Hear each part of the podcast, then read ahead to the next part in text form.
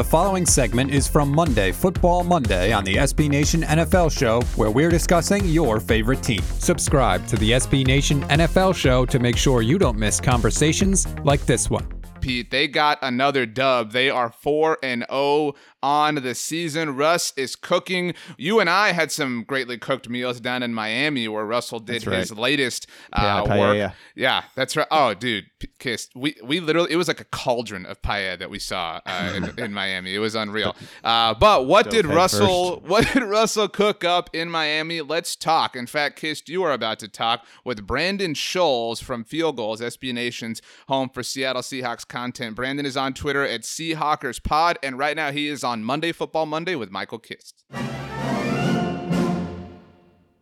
Brandon, thank you for joining us here on Monday Football Monday. Your Seattle Seahawks came away with a W, number four for them on the season against the Miami Dolphins on Sunday, making them 4 0 on the season with the lead in the NFC West. But before we get into the bigger picture, tough win on the road against a Dolphins team that's no longer an easy out. How the Seahawks pull off the W in Miami? And you got to like the pieces that the Dolphins have on offense, on defense. Just a young team that seems like, you know, a few years from now, I think we're going to be looking at this team a lot differently.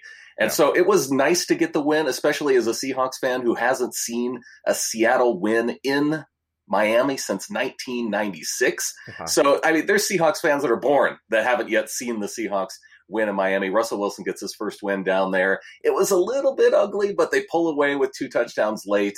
And man, uh, when I think about those two late touchdowns, I think about DK Metcalf uh, bowling over the cornerback on the way to the end zone, not quite getting in, but uh, I am I am really loving DK Metcalf this season. Yeah, it was closer for longer than I thought it would be, but it always felt like the Seahawks were in control and would, would pull away. And speaking of in control, the Seahawks currently sit in the driver's seat in the West at 4 0, the only undefeated team left in the NFC other than the 3 0 Packers who played tonight.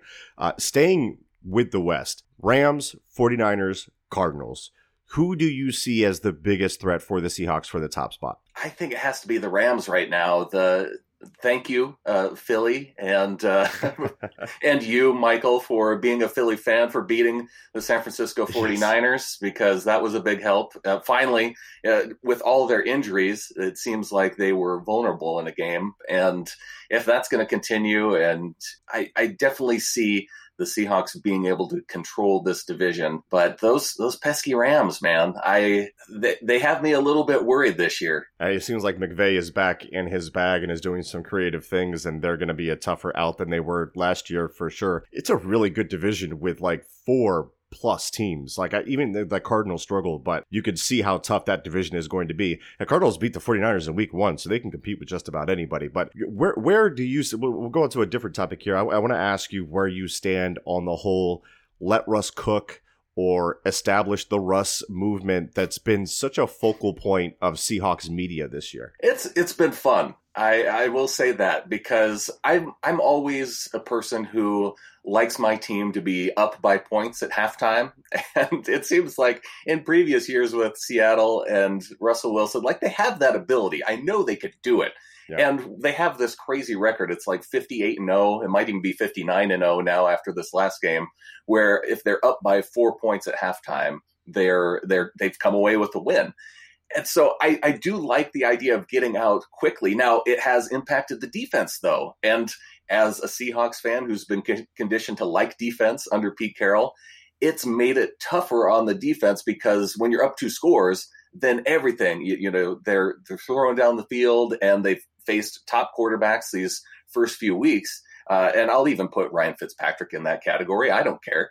He Uh, can get a hot hand, man. He's he can do it. I know, and uh, and so that does put stress on the defense, and we've seen him give up 400 yards uh, in or more every single game, and this was their best effort on defense. And we heard from Bobby Wagner saying that they'd like to be more aggressive on defense, even when they're up by those two scores, and I think we saw a little bit of that in this game. Speaking of speaking of the defense, and I think this is where you're going to go with this, but every team has a weakness and, and a concern or even unknowns. If you if you're ranking the concern for the Seahawks, what issue stands out at the top of that list for you? the biggest concern is still the pass rush. They're young guys up front, And we saw in this game, even playing against a young Dolphins offensive line, uh, the two uh, the, the two guys who who shared a sack was a guy named Anthony Rush, who I think played for the Eagles last Yes.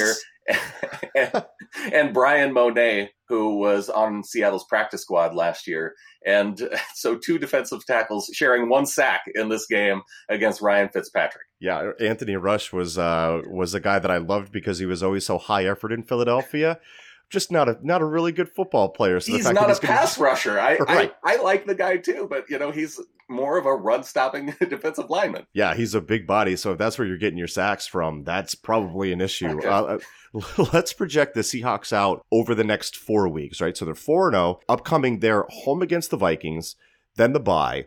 Then they go on the road against the plucky Cardinals, home for the 49ers. So two big divisional games back to back. And then on the road against a tough Buffalo Bills team.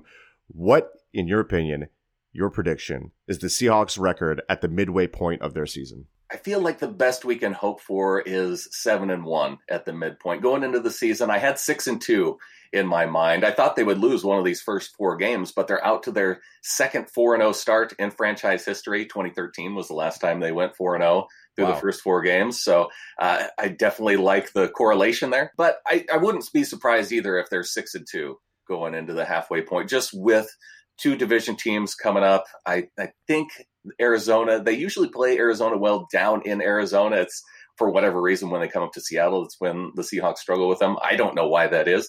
And then playing San Francisco on the schedule, they're going to be tough regardless. I I do still have a little bit of concern about this defense's ability to stop the run.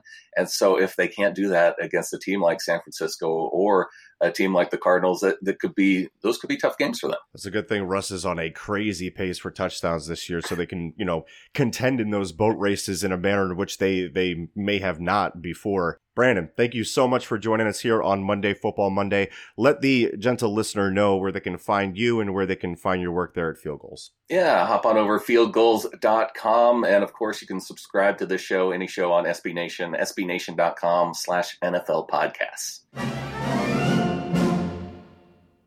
Can I tell you something? I No. understand that this was a tough game, and I, I don't love the Miami Dolphins. Whatever. I think the Seahawks are the second best team in the in the NFL. I really do. I think they're just a complete team, and I don't see and the anyone. Ravens are the first, right? no, of course, we all know who the first is, and we don't have to again go down by that rabbit hole. But I don't really know in, in the NFC or in the AFC who's really touching them. I guess you can make a case. Maybe the Green Bay Packers. We'll see how they do tonight. But they there they sit four and zero.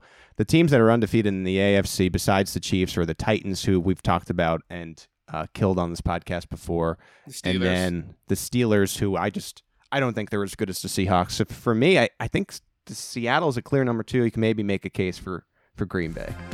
Make sure you don't miss our next conversation by subscribing to the SB Nation NFL show wherever you get your podcasts.